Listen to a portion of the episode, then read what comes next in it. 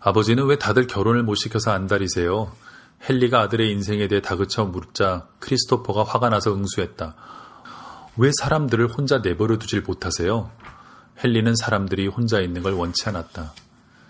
집에 오니 올리브가 턱짓으로 식탁을 가리킨다. 아프리카 제비꽃 옆에 데니즈에게서 온 카드가 있다. 어제 왔어. 올리브가 말한다. 내가 잊어버렸네. 헨리가 털썩 주저앉아 펜으로 봉투를 뜯고 안경을 찾아 쓴 다음 카드를 바라본다. 평소보다 소식이 길다. 여름 끝 무렵에 크게 놀란 일이 있었다고 써 있다. 신막 삼출이라고 했는데 알고 보니 아무것도 아니었다고. 그 일이 저를 많이 변하게 했어요. 데니즈가 썼다. 경험이란 그런 거죠. 삶의 우선순위가 한꺼번에 정리되고 그 후론 제 가족에게 깊이 고마워하는 마음으로 매일을 살고 있어요. 가족과 친구보다 더 중요한 건 없으니까요. 그녀는 단정하고 작은 글씨체로 그렇게 썼다. 그리고 제겐 둘 다 있으니 얼마나 축복이에요. 그리고 카드의 끝을 처음으로 이렇게 맺었다. 사랑을 담아. 잘 지낸데? 올리브가 개수대에 물을 흘려보내며 묻는다.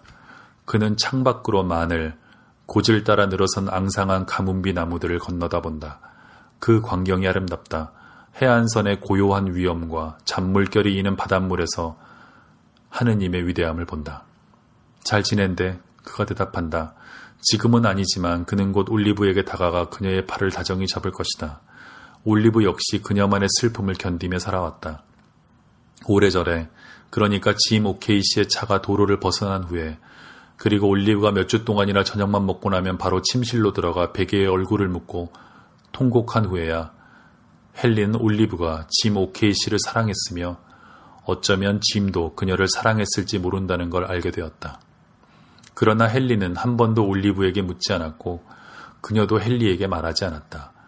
데니즈를 향한 아프도록 절실한 감정에 대해 그가 한 번도 말하지 않은 것처럼. 그리고 어느 날 데니즈가 다가와 제리의 청혼에 대해 알렸고 그는 말했다. 가. 그는 카드를 창턱에 놓는다. 친애하는 헨리라고 쓰는 그녀의 마음이 어땠을까 생각해 본다. 그 후로 다른 헨리를 알게 되었을까? 알 도리가 없었다. 토니 쿠지오가 어떻게 되었는지도 성당에서는 아직도 헨리 15도를 위해 촛불을 켜는지도 알지 못했다.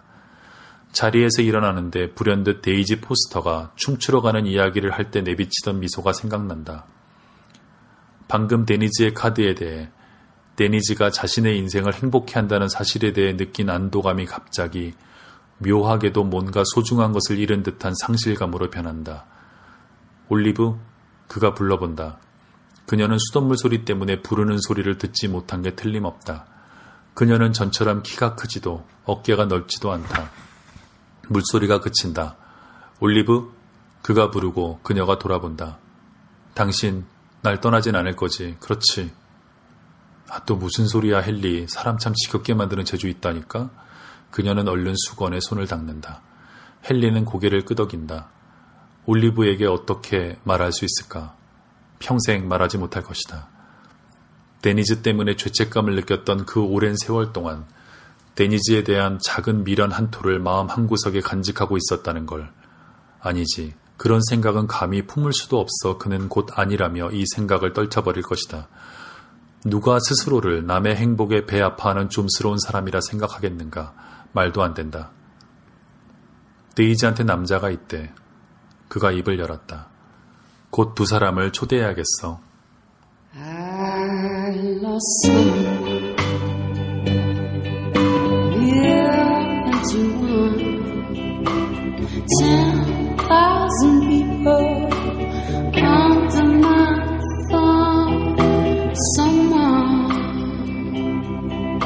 One.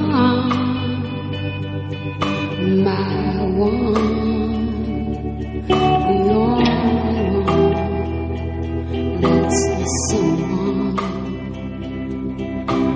someone, the only one,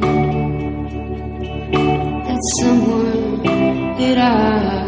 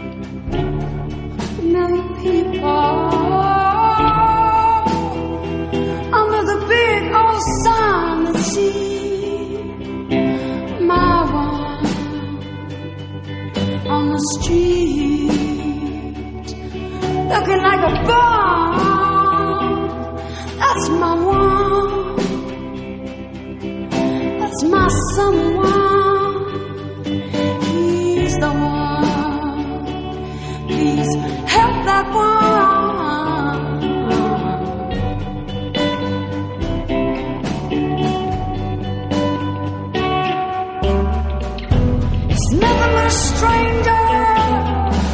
Bring him home to me. He's so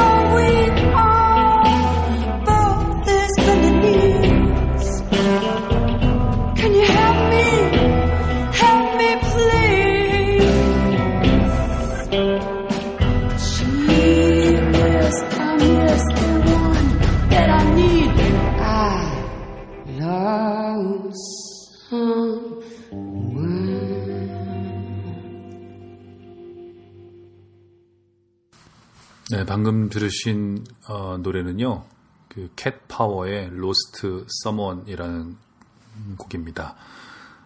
그 그리고 조금 그 전에 읽어드린 소설은요. 올리브 키터리지라는 어, 책에 들어있는 첫 번째 에, 에, 작품입니다.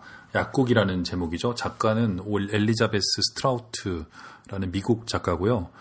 이 권상미 씨가 옮겼습니다. 이 책은 아마 한 2010년쯤에 나오지 않았을까 제가 그렇게 기억을 하고 있는데요. 음, 이 그 엘리자베스 스트라우트라는 작가는 1956년생이고요.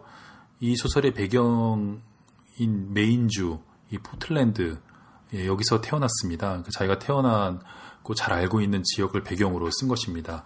이 소설은 단편집처럼 보이지만 어, 일종의 연작 소설이라고 할 수가 있어요. 그래서 어, 전체 책 제목은 올리브 키터리지인데 지금 들으신 제가 읽어드린 소설에는 헨리 키터리지를 중심으로 이야기가 전개되고, 전개되고 있죠. 네, 이런 식으로 이 올리브 키터리지라는 어, 여자 주변에 있는 여러 인물들의 이야기가 이 소설에서는 계속 등장하게 됩니다. 아들이 이 크리스토퍼라는 아들이 나오죠. 이 아들의 얘기가 전개되기도 하고요. 올리브 키터리지와 또 마을 사람들 사이의 일들이 일어나기도 합니다. 일종의 연작 단편집이라고 할 수 있습니다. 조금 전에 읽어드린 그 약곡이라는 단편 어, 돌이켜 보면 이런 그 메인주, 메인주는 미국에서도 가장 이제 추운 주죠. 춥고 인구 밀도도 낮고 바닷가에 면에 있는 곳이 많고요. 어, 산업도 크게 발달해 있지 않고 어업이라든가 뭐 관광 뭐 이런 정도의 사업이 좀 있을 뿐이죠.